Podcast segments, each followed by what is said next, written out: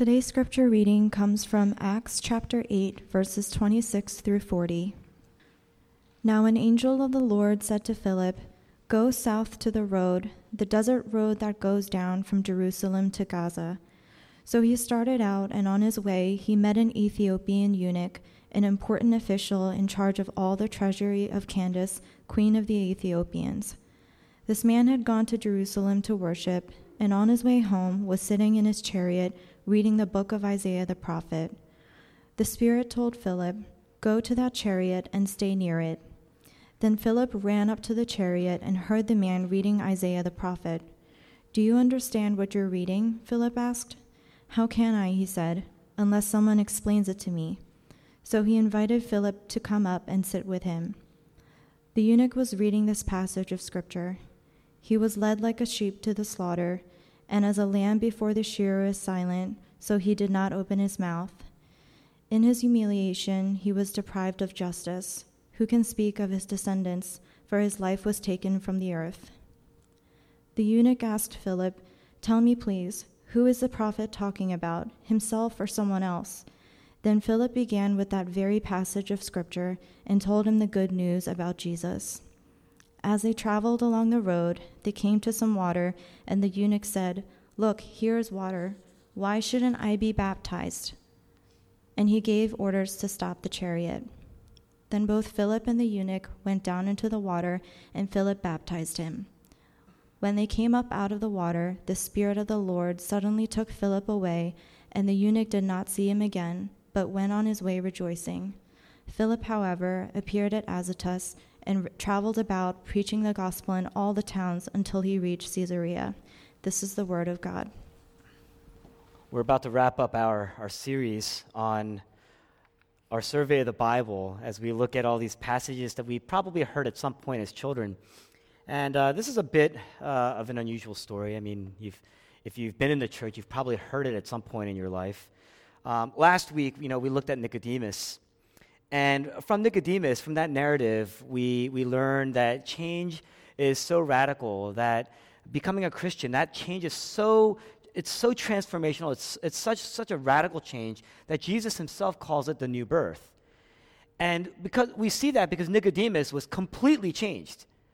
Um, the fact is, in that society, uh, if you read the book of Acts, we see here that Christianity, it wasn't just an individual transformation, but Christianity spread after the return of Jesus Christ, after his ascension. Christianity spread so rapidly and so powerfully. You see this documented not just in Christian scholarly texts. If you read Rodney Stark, uh, uh, Rise of Christianity, he, he uses actual data uh, data, historical evidence to show that Christianity spread very rapidly. And it never would have made it out of the first century. Well, at least Rodney Stark concludes that there's something there. It had to have been real. Because the claims are so crazy and uh, of Christianity is so so wild that it never would have made it out of the first century. So the change is so rapid and so powerful people didn't come to faith in Christ through means of subversion. They became converted. It was through means of conversion. And like Nicodemus, the changes were so personal and radical, it changed the entire society. How did it do that? And we see that here. The explanation, the components of that here in this passage. Uh, in this passage, we see this Ethiopian eunuch converted and it teaches us three things about how that actually happens in our lives and possibly in our community as well. Conversion is an upward change, conversion is an outward change, conversion is an inward change. Those are the three points upward, outward, inward. Uh, three points about how conversion happens. First, we're going to look at uh, conversion as an upward change. Conversion is upward, meaning that it needs the Holy Spirit. The Holy Spirit is that upward agent of change. He produces change. He produces conversion. The Holy Spirit regenerates our hearts, changes our hearts to see things that we don't normally like to see about ourselves and to see the reality, the deeper reality of Jesus Christ and uh, the change that he brings. Now, the first four verses of this uh, passage, they're very, very specific. And I'm going to walk I'm going to walk through the entire text with you briefly, but there's this what you see here is there's this divine direction that starts with verse 26. The Holy Spirit guides and directs Philip and the apostles. Verse 26 Go south to the desert road to Gaza. The Holy Spirit is leading Philip. And then he's on this road, and on this road, he meets this Ethiopian eunuch uh, who's on his way back home. He's on his way back to Ethiopia. Verse 29, the Holy Spirit tells Philip, Go to that chariot, stay near that chariot. So here's Philip. This chariot is ahead of him. Philip is running up to this chariot, trying to stand near this chariot, meaning that the chariot is still moving. And Philip is running up to this chariot. Why? Why did he do that? It's because God told him to do that. The Holy Spirit told him so. And so Philip says, I see you're reading something here. Do you understand what you're reading? And the Ethiopian eunuch says, Yes, I'm reading it. It's confusing to me. Somebody needs to explain this to me. Philip is running alongside. Now, first of all, if you read this story, a lot of the reasons why we don't read passages like this in the Bible is because, let's face it, they're not sexy passages. They're, they're boring. And uh, the thing about uh, this, you would never, in those ancient uh, times, you would never make up a story like this and try to sell it, try to pawn it off to somebody for fiction. You would never do that. If you read anything from ancient literature, they're never structured or written in this way. This type of genre did not exist in that ancient era of writing. So, uh, where you wrote something about the mundane aspects of life and try to pawn that off as fiction. We do that today. A lot of our movies and our books are written as if things are happening in real time, and you can imagine the conversation to be very, very realistic. They didn't write, write like that back then, so you would never sell something like this for fiction. What's the author of the book of Acts doing? That's Luke, by the way. What's Luke doing? Luke isn't writing fiction, he's telling us news. He's telling us good news. And it teaches us that the Holy Spirit is involved in every aspect of our change. God is involved in every aspect. From the moment that you first conceive the need to change, that's God working in your life. In fact, I'm going to say this. If you're sitting there and saying, I'm a skeptic, I, am, I'm a, I don't have belief for, for a long time in my life, I did not believe, why are you here? Well, I'm here because I'm inquiring. We in our Western society look at that and we say, well, that's us in our intellect saying, making a choice to inquire. But in actuality, the Bible looks at it very differently. That means that the Holy Spirit put inquiry in your heart and is moving you from the get go. The Spirit is involved in every aspect of our conversion. Why? Why does that happen? In Matthew chapter 28, you have Jesus Christ, and there you hear the Great Commission. And the Great Commission goes like this Go and make this, therefore, go and make disciples of all nations, baptizing in them in the name of the, Holy, the, the Father, the Son, and the Holy Spirit, teaching them to obey everything I've commanded you. Right? He says, he's, basically, what he's saying is this He says, I want you, I want the message of the gospel. I want the message of salvation through grace, through the grace of God, through my grace, to spread to people of all nations, to spread to all peoples, not just your people, not just people of your color. Now, Jesus is commanding this, but it takes God to move us. If you look at Philip, Philip never, if you think about Philip's story, Philip is a middle aged Jew. He has no business going near, he's a, he's a, a middle aged Jew in probably a lower class of Jews. He has no business going near a black man, an Ethiopian man who is of high class. They would have no business being near each other unless God moved him. They're in completely separate cultures, completely separate races, completely separate societies. In fact, the Ethiopian was on his way back home. There would be no reason, there's no incentive to run up to that man's chariot. Why would he do it? God is calling him to do it. This is Philip. He never would have done this on his own. The Ethiopian eunuch was different race, different ethnicity, different culture, different language, different socioeconomic class, different educational class, different status, and he's on his way back home. He did it because the Holy Spirit compelled him to. The Holy Spirit moved him. And he didn't move him against God's command, against Jesus' command, but in line with God's command. It's why you can't say to anybody, well, the Holy Spirit's speaking to me, and that's why I did what I did. It always has to be in line with God's command, it always has to be in line with the Word of God. And so Philip was merely affirming the Word of God as he was doing what he was doing. Now, notice, Philip goes out of his way to meet with this man. There's a pattern there. In John chapter 3, Nicodemus goes to Jesus at night. He goes out of his way to see Jesus. In John chapter 4, Jesus goes out of his way to see the Samaritan woman. What's that teach us? The gospel always transcends racial boundaries, cultural boundaries, ethnic boundaries. And that teaches us that God is so mindful. If it teaches us anything, God is so mindful of us that he will go out of his way to meet us where we are. God is so mindful. God is always thinking about his people. He's so planned out, so intentional, and his work is so powerful. His calling has effect. When, he, when you call somebody, they may not answer. You're going to get their voicemail. It may take a while before they get back to you. When God calls you, it always has effect. He always reaches you. And that should be a comfort to us. That should be a comfort because that means that, you know, that fact that it is God's work it's not based on our work, but it's ba- even salvation itself, coming to conversion itself is God's work. It's something that He does. You know, uh, it should be a comfort to us because what that means is that no one is beyond God's reach. If He calls, there's always effect. No one is beyond God's reach. John chapter 6, Jesus Christ says, No one comes to the Father except lest the Son of Man draws him. No one comes to the Father unless the Holy Spirit, unless the Son of Man draws him. That word draw is, uh, is akin to a prisoner. It's not like uh, you drawing water from a well. That phrase, uh, unless the Son of Man draws him, that's a prisoner fighting to go in prison. He doesn't want to go to prison, so he's holding on to everything as you're dragging him into prison.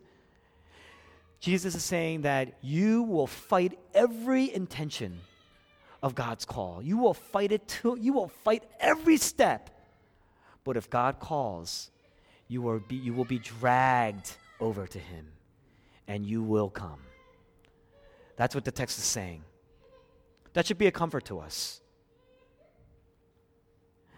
We're always fighting, but we're drawn in. Now, because of that, the Holy Spirit desires for all social barriers to be overcome.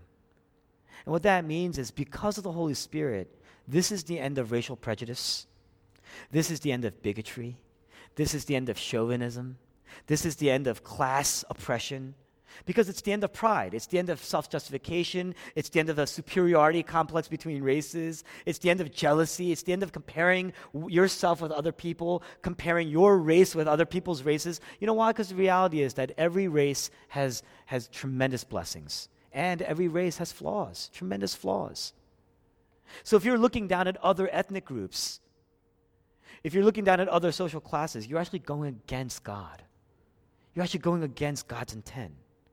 If Peter if Philip only looked at color, the color of a person, if, P, if Philip only looked at the wealth of a person, because he's not wealthy, he never would have looked at, he never would have met this Ethiopian man. You see? The Holy Spirit comes regardless of your credentials, regardless of your pedigree. He comes into your ego. And then he overcomes your ego so that you will see your brokenness. The one brokenness that is important for you to see then is your own. You don't need to look at other people's brokenness. The one brokenness that will have effect in your life is your own. You need to look at that. And the Holy Spirit will unveil your eyes to see it. And then you realize, you start to realize at least, that everybody here in this room is on the same plane. All cultures have merits, all cultures are broken. And if you get the gospel, because of the Holy Spirit, you will be compelled to undermine your own heart, to sometimes go against your own heart, to stay with your, your own preferences. You will go against your own heart to stay with people that you're comfortable with. Wisdom will tell you all cultures are broken, all cultures need grace. Wisdom will tell you the Holy Spirit is just as active in one person as the next, in one race as the other, in one culture as the next. The Holy Spirit, God is the producer of change and conversion in his people. And he is willing to cross every boundary. There is no boundary that is too undignified for God to cross to seek you. That is an amazing comfort, isn't it? Now, the second point is that's the first part of conversion. God will cross every boundary to get to his people. He will cross, he will go to every length. That means we should go to every length. Now, uh, the second point is then if, the, if conversion is upward, it's also outward. Conversion takes place in the context of relationships, relationship building between people, people who are very different from you. It could be the person next to you, very different from you. It could be the person in a different community, very different from you. Conversion always takes place in the context of relationships. This Ethiopian asks three questions, and all three questions will tell us how the Spirit of God uses relationships to bring about conversion. Right? Verse 31, the Ethiopian asks, How can I understand this unless someone explains it to me? In verse 34, he asks, Tell me, please, who is this prophet talking about? Is he talking about himself or somebody else? Verse 36, Here is water. Why shouldn't I be baptized? Three very important questions. We're going to walk through them. First question, verse 27. You have uh, this question coming from the eunuch. The eunuch, we have to understand this eunuch, who he is, okay? He's an important official. The text says that he is in charge of the treasury of uh, Ethiopia, the whole country of Ethiopia. He is in charge, he reports directly to the queen of Ethiopia. That makes him the minister, he's part of the cabinet. He's uh, the minister of finance. And that means that this is a position of power. He reported directly to the queen. That meant that he was literate, he was educated. In a very illiterate society, in an uneducated society, he was educated. In an illiterate society, it was an oral culture back then. He was actually uh, literate and educated. And he was reading from the scroll of Isaiah. Scrolls, to write a scroll, we didn't have printing press back then. To be able to purchase a scroll of an ancient text, you had to be wealthy. So this man, because they're very expensive, so this man is wealthy, he's educated, he's literate, uh, he's, got, he's got money, he's got power, he's got status, but as intelligent as he was, as wealthy as he was, he couldn't understand what he was reading. He was confused by what he was reading. And it was at that moment that Philip, as he's trying to make sense of the scroll, Philip runs up to him and starts to explain. He's able to explain. He comes alongside the chariot and he says, he says to him, he says, Do you know what you're reading? Now, the Ethiopian could have said, Who, who are you? You're, you're like this uneducated, lower class guy. He could have said that. I mean, that's what they said back then. If you're riding in a chariot, you had money and you had power. And he was, he was, he was protected. He could have said, Who are you? What right do you have to come and act like you could understand something that I don't? He could have said, I, I got it. I'll, I'll figure it out on my own. I've got money. I can figure this out. I'm an educated man. I've got resources. I can figure this out. I'm self sufficient. I could take care of myself. Instead, he admits his ignorance. Tremendous humility. A lot of us could use that humility here. Tremendous ignorance. And he admits it. He says, I'm confused. And he asks for help. And that should speak to us. Why? Because here's this worldly man, irreligious man, who turns to the Word of God. I mean, that's better than a lot of us. This is an irreligious man turning to the Word of God and saying, I need help. Somebody needs to explain this to me. And uh, that means that he had to let go of his ego. Uh, it means that he had to put aside his intelligence, he had to put aside his status and wealth, and go to um, a middle class, lower class Jew and say, I need you to explain this to me. Please explain this. And that means that conversion, the prerequisite to conversion, is you have to kick out your ego. You got to kick the ego out and let other people in. Kick the ego out, let other people in. Deep relationships. That's what it takes to have deep relationships. A lot of us, you're asking yourself, why can't I make good friends here? You're either not letting go of your ego, that's getting in the way, and it's too big. It's too big for other people to get in. You got to let other people in. And uh, verse 31 this man lets Philip into the chariot. Uh, he lets him in. It says that, you know, basically the chariot must have slowed down and he lets the man in. Uh, don't just come to church and not let anybody in. Don't just come to church and, and complain why you're not getting in. Let other people in. You know, um, worship is absolutely necessary. Friends, uh, I'm a pastor. I got to tell you, worship is critical in our lives, but it's not sufficient for your growth. If you don't bolster that worship with deep relationships that are getting in and speaking into you, first of all, you know they're speaking into you if your ego is getting hurt, right? Um, if, your e- if it's touching your ego, that's not a bad thing. That's actually a surgeon going in. It's piercing. A surgeon has to cut you open. It hurts, right? So uh, when a surgeon gets in there, he, the thing is that if a good surgeon will know exactly where to go. And so if the Holy Spirit is using other people to get into you, what do you think he's doing? He's doing surgery, right? And so if you let your ego aside and let them in, you're letting God work. That's how conversion happens, right? Worship is absolutely necessary. You can get by to a certain degree letting the pastor be the preacher, be the conduit for that surgery. But it's not sufficient for growth.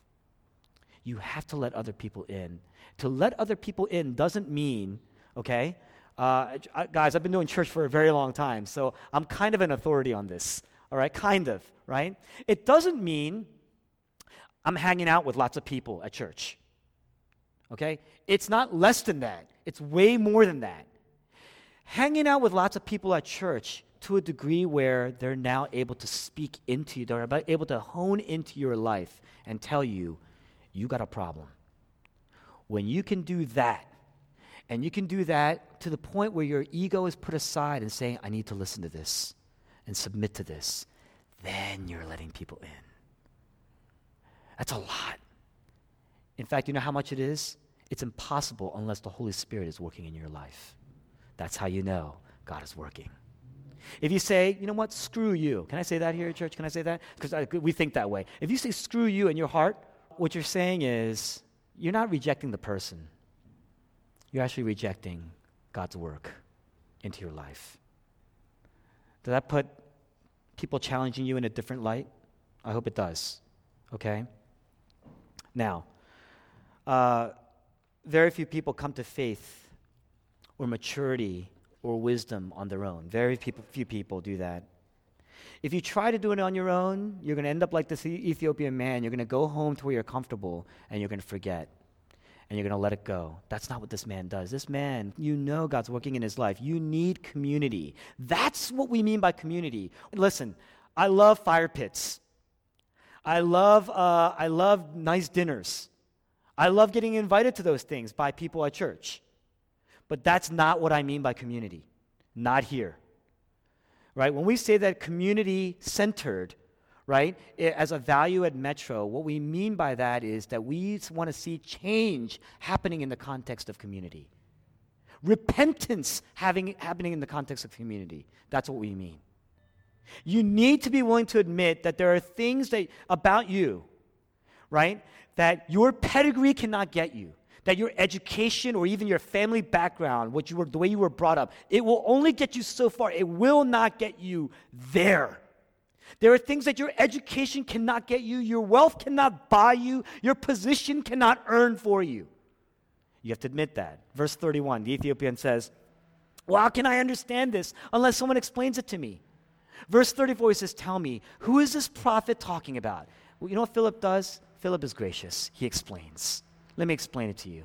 That's what he says. In both cases, this man, he's not asking because he's like smart and he's trying to like pontificate. That's not what he's doing. He's asking with sincere inquiry. He needs to know. Right? That's what's going on there. Verse 36, that last question why shouldn't I be baptized? Why didn't he just say, uh, you know, okay, got me to a certain point. Now I get it uh, I'm going to go baptize myself now, right? That sounds kind of ridiculous if you grew up in the church, right? But he could have easily said, you know, listen, I got God in my life. I want God in my life. It's between me and Him, very personal. We're in a Western society, right? Very personal. Uh, you've done your part. I'm going to drop you off, give you some cash, you know, so you can head back. You know, I don't had cabs back then or find some hail some chariot to get you back there or something like that, right? He doesn't say that. He says, Why can't I be baptized here by you now? Why can't you just baptize me now? You know what, you know what baptism is? What he's saying is, I just had an experience sitting here with you. I think I get it. Will you evaluate me? Will you validate me? You saw me in my need and you helped me. You walked me through, which makes you my friend. That means you're trustworthy. Will you now baptize me? To be baptized means to be evaluated. It's a public profession. It's a public profession of an inward thing that's going on. And what you're saying is, I need to be evaluated and validated. It's why baptism is always done in person, it's always done as a communal act right? It's why we're all here witnessing it and saying, as a witness, I validate that this person's conversion experience is real. That's why we do that. Right? We all need somebody else outside of ourselves to interpret our experience, our inward experience. Right? What you're really saying is listen, you know me. Is what I'm going through right now real? And is it right? Is it, or is it like, am I, am I askew? Is am I changing wrong? Am I changing at all? What is the worst thing about me? And is it growing? Am I changing in a Godward direction? You know, babies, um, babies when they're born, I mean, you know they're alive. Um, when are they alive is a question. It's not really a scientific question, but when do you know a baby is alive? Do you know a baby's alive after nine months? No, right? You know that that baby's been alive since it's been in the womb. At some point, 36 to 40 weeks earlier, that's when you know. And it's until 30, when 36 to 40 weeks later, when the baby fin- finally comes out of the womb, right? And, and it starts to cry, right? Everyone is celebrating. That's when you know, right? That's when the public is able to say, yes, now this baby is alive. But we know that the baby came to life way earlier, you see. Right? That public coming out of the womb, that's baptism. New life, a profession, an admission of that. Growth in Jesus Christ always happens in the context of community. Because if you think that you're just a product of your own choice to go to God on your own, you're never going to change. You will never change. You will never grow. We are a product of the Holy Spirit. That's point one. We are a product of the Holy Spirit working through godly friends, close friends who are trustworthy in the Word of God in our lives. That's what changes you. That's what will change you. God's instrument of grace, God's instrument of peace, God's instrument of validation, God's instrument of evaluation, God's instrument of leading and directing and guiding. You know, Philip was taken away by the Holy Spirit, right? That means the Holy Spirit is always leading and guiding and directing. Well, how does that happen to you? It happens through the context of other people. That's the second point. Before we get to the last point, how do we make this practical? All of you here have somebody here that you view as that type of friend, I hope. If not, there's your application. You need to find somebody. You need to, you need to kick the ego out and you need to let the person in. You need to let people in. Right? You need to be able to say, oh, this getting in with this person, it could hurt. It could be painful, but it'll be real. And I need to hear it. I need to listen to it. And that means that I have to make significant changes in my life and hold myself accountable to this person. You know, friends, you, are, you, hold, you hold yourself accountable to much lesser types of people. When you hold yourself accountable to your boss, does that boss know you well? Does that boss care enough about you? No! But you do it. Why? Because something's important to you. Obviously, the money's important. Obviously, the pay stub is important. Obviously, the validation is important. Every six months to a year, you meet with that boss, and that boss is going to tell you you've got certain flaws, you've got certain talents, and you say, oh, and you, you take notes, and you go home, I need to work on this, and you read books about it. And you could do that for so little, for, for only a few decades before you walk away. You're too old to even keep doing that work. And eventually, when that boss finds someone better and younger, they will replace you. I'm credible enough to say that. I know that. But you won't submit yourself to somebody who cares for your life and your character, and you will have that for all time. That's foolish. Don't do that. I'm trying to speak to you as a friend and a brother. Don't do that. Conversion. So that's the application. You got to find somebody. You got to have people in your life. College students, you know, we, we have enough college students. I need to say this. You know, right now is that time for you.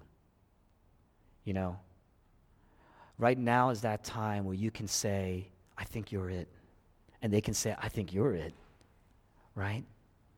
And that means you got to do that scary thing where you acknowledge that, hey, I'm going to entrust myself to you.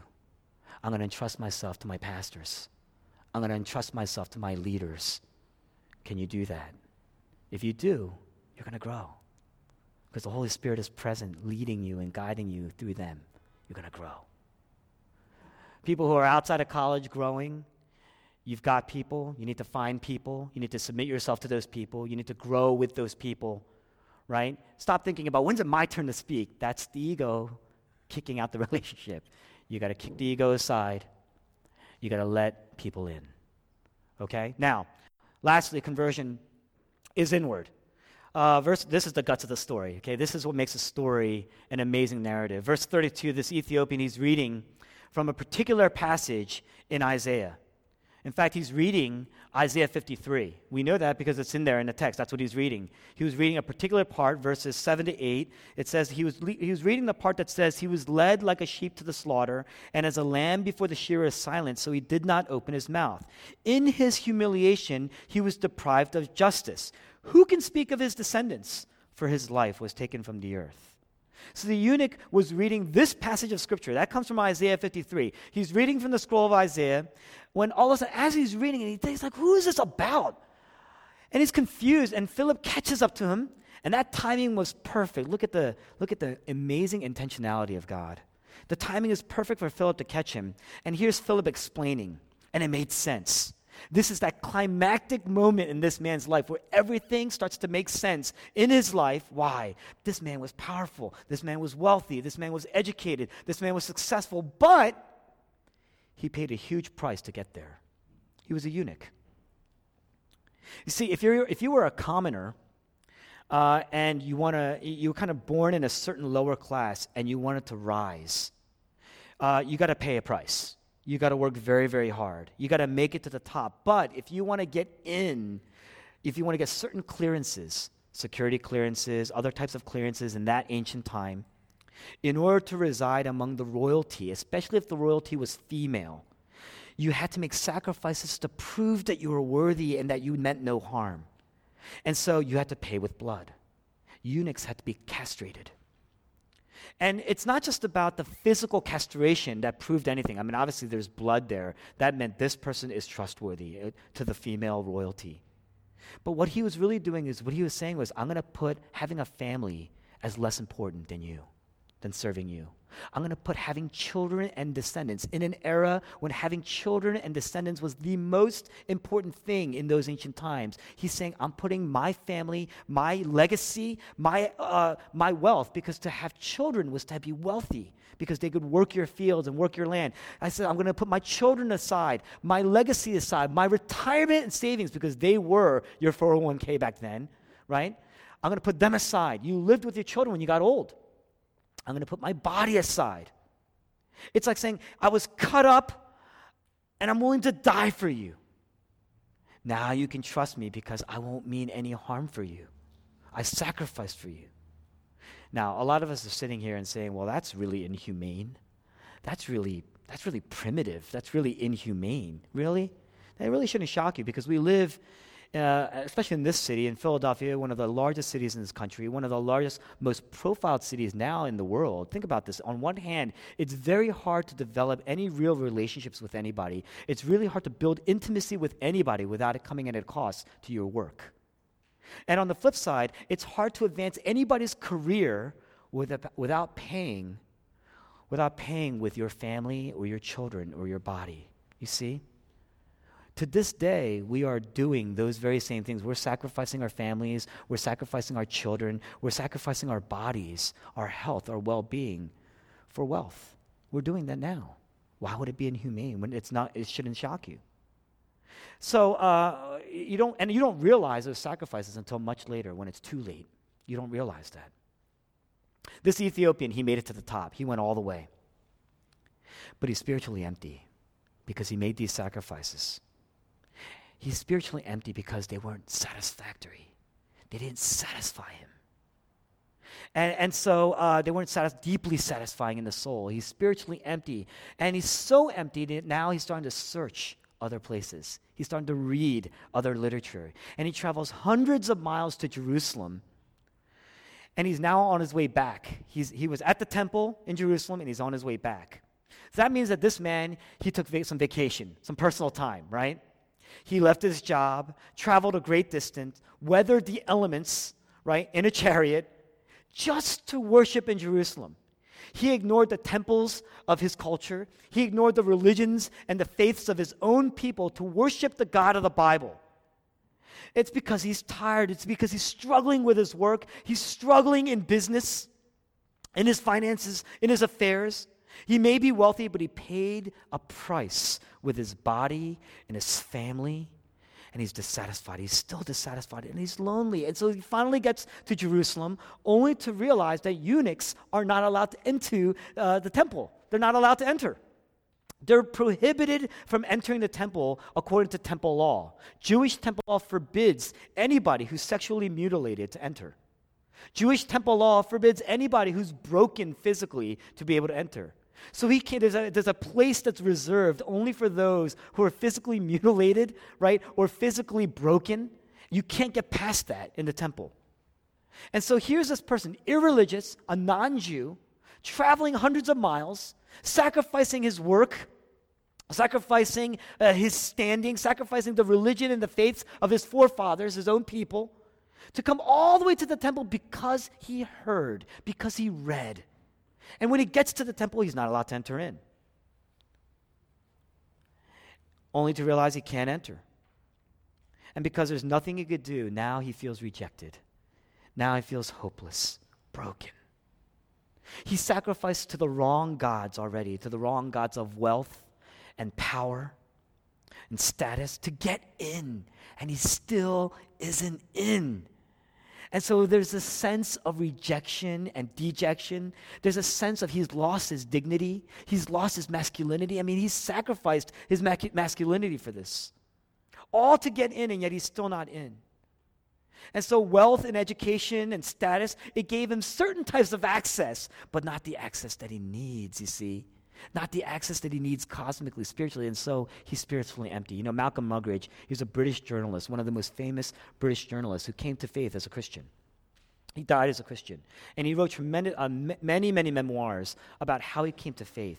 And one of the things he says is, he says something like this. He says, You know, um, a lot of people will look at me now at the end of my career, and they'll say, There is a man of wealth because I have money.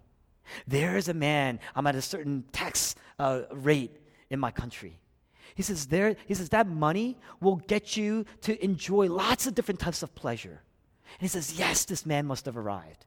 And he says, having that, as I walk down the streets, some people may actually notice me and say, that's the famous British journalist. And he says, that's what it means to have fame. And he says, yet I beg you, none of that is worth even a drop of the living water that is Jesus Christ.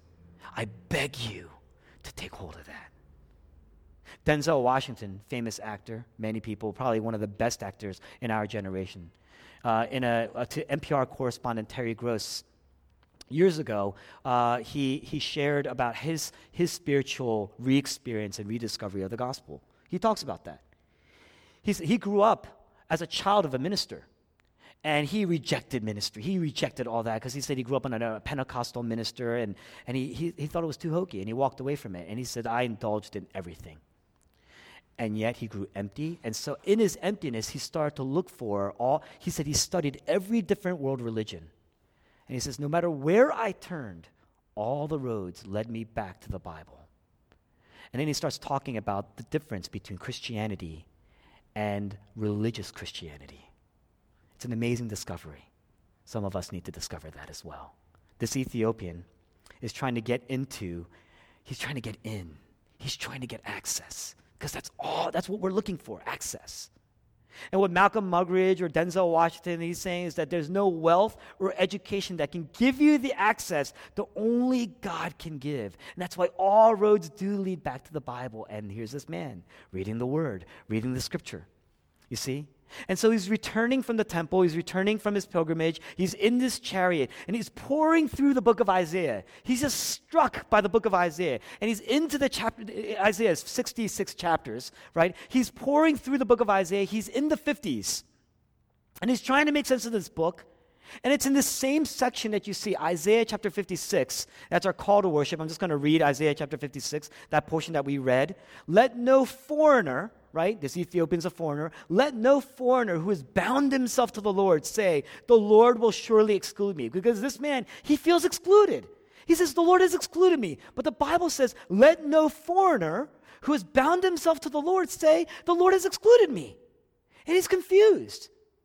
Let not any eunuch complain, I am only a dry tree. But here he is. He's saying, I'm confused. That's what the Bible says here, and yet that's how I feel.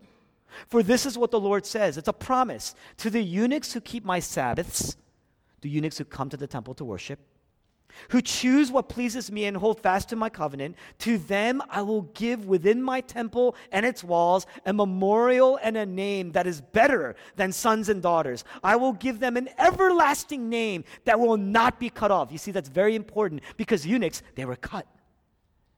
They were cut. They were cut from their manhood. They were cut from their families. They were cut from their people to serve some other king. And he realized at some point in his life he was serving the wrong king. And so he's saying, But now I'm only a dry tree. Now I'm just dried up. I'm worthless cosmically. And he gets all the way to the temple and he's trying to get in. He's saying, This Bible, this passage is teaching me that there is access. And I, I can't get in. So he's confused and he's poring through these chapters. He's saying, I don't understand this. To the eunuchs, God promises, I will give them an everlasting name. Why can't I get in? He's totally confused. It's why he says, How can I understand this unless someone explains this to them, to me? He's saying the Bible says it right here. I don't have to be like this eunuch. I don't have to be a dry tree. I'm not cut off. How can I have a name that's better than sons? The difference between a son and a eunuch is what? A eunuch has to sacrifice to prove his worth. A son, he just inherits worth. He just gets it, he just receives it. Right? In an age when the most important thing, I mentioned this previously, the most important thing is to have sons. How can you have a better name than a son as a eunuch? A guy who doesn't have access. Please explain this to me, he says. I mean, I left my father, I left my family, right? That's what he's saying. How can I? That means I'm no longer a son. How can I have a better name than sons? I'm not going to have descendants or sons. How can I have a better name than that? And then he comes across Isaiah 53 and he reads that part, verses 7 to 8, right? He was oppressed and afflicted, yet he did not open his mouth. By oppression and judgment, he was taken away. And who can speak of his descendants? Who can speak of his descendants? His children, for he was cut off from the land of the living. He was cut off. For the transgression of my people, he was stricken. The eunuch is asking a very important question. He's saying, I became a eunuch to gain access to the king. And so I went all the way. I ascended to the heights. But this chapter is talking about a servant, a suffering servant who is this suffering servant who voluntarily became a eunuch? I was a eunuch in order to become a king. Who is this king who became a eunuch? He was cut off for people like me. For the transgression of my people, he was stricken. Who took my place? And all of a sudden, as he's poring through this, Philip shows up and says, hey, you need someone to explain this to you? That's, first of all, that's weird, right? But it's amazing. That's the Holy Spirit at work. See. The eunuch asks, is Isaiah writing about himself or someone else? Who's he talking about? And Philip says, Let me explain this to you. It's all about Jesus. Sin is us substituting ourselves for God. That's why we always feel like we can make it on our own, because only God can make it on his own. Every single time you try to handle things on your own, you're trying to be like God. Salvation is God substituting himself for us. That's Jesus. In Jesus Christ, God came down. That's grace. And he paid the price. That's grace. And he was cut off. My God, my God, why have you forsaken me? That's what he says. In other words, I'm cut off. You've cut me off. I've become the eunuch. In other words, I became spiritually cut off. I became a spiritual eunuch. Now I need access because I've been forsaken. Why? So we would have the access that we need, that we've been searching for all our lives. On the cross, Jesus cries out, I've lost access. Why? So you could have access. On the cross, Jesus Christ lost his name. Why? He was forsaken as a son. Why? So you could have a better name than sons. On the cross, Jesus Christ lost his glory. We're constantly working for glory. That's why we have egos. That's why our egos get hurt, right? Why? Why did he sacrifice his glory? Why? So that we would have ultimate glory. On the cross, Jesus Christ was cut off and he was torn to pieces. I mean, he was not only, he was completely cut off physically, spiritually. Why? So you could be put together, you could be restored. On the cross, Jesus Christ was rejected. Why? So you could be accepted. On the cross, Jesus Christ became unclean. To be, to be forbidden to access the temple is because we're unclean. That's why he couldn't get in. That's why the eunuch couldn't get in. Jesus Christ couldn't get in. He was cast out. Why? So we could have access. We could be in we could be clean. His body just completely ripped apart, and his heart completely broken for us. Now, some of you are sacrificing or have sacrificed greatly. You know, um, you sacrificed relationally, in a relational way, because you want access.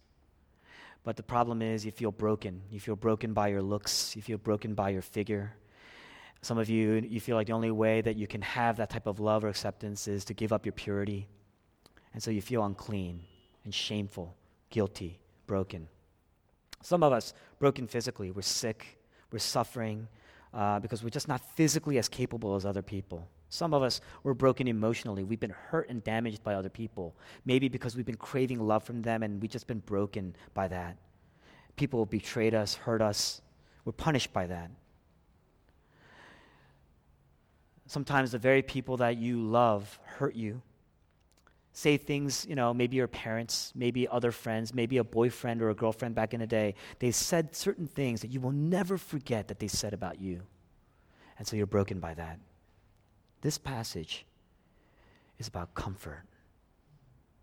It's a promise. Plunge yourself into the grace of Jesus who bled on the cross for you. He was broken. He was hurt. He was damaged. Things were, he was mocked and insulted, not just behind his back, but in front of his face. He was thrown at, spit at, tortured, bled, died, abandoned by his friends, betrayed by his friends. He did that for us. He is the ultimate friend, the ultimate lover, the ultimate brother.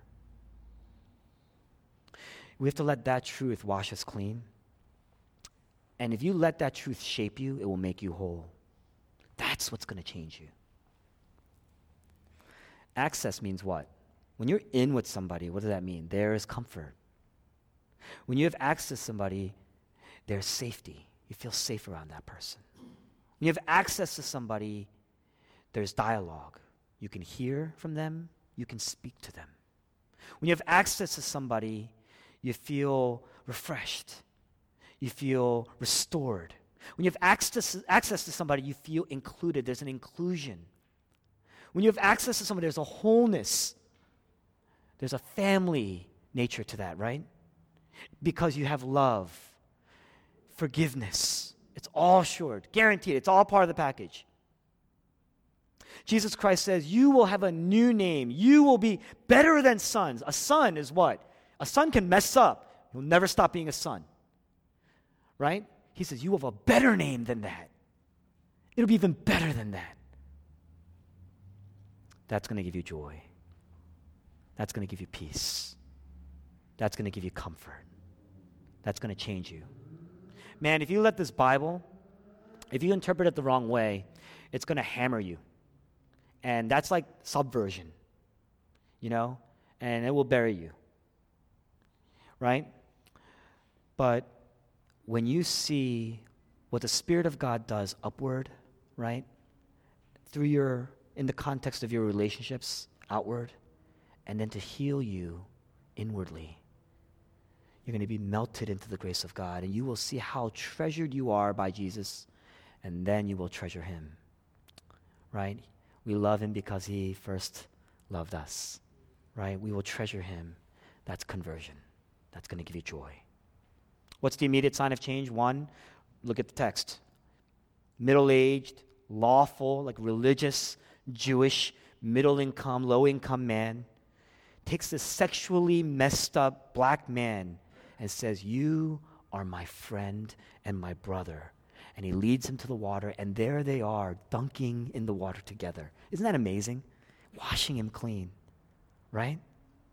The gospel is going to transcend race and sex and status and class and wealth and education.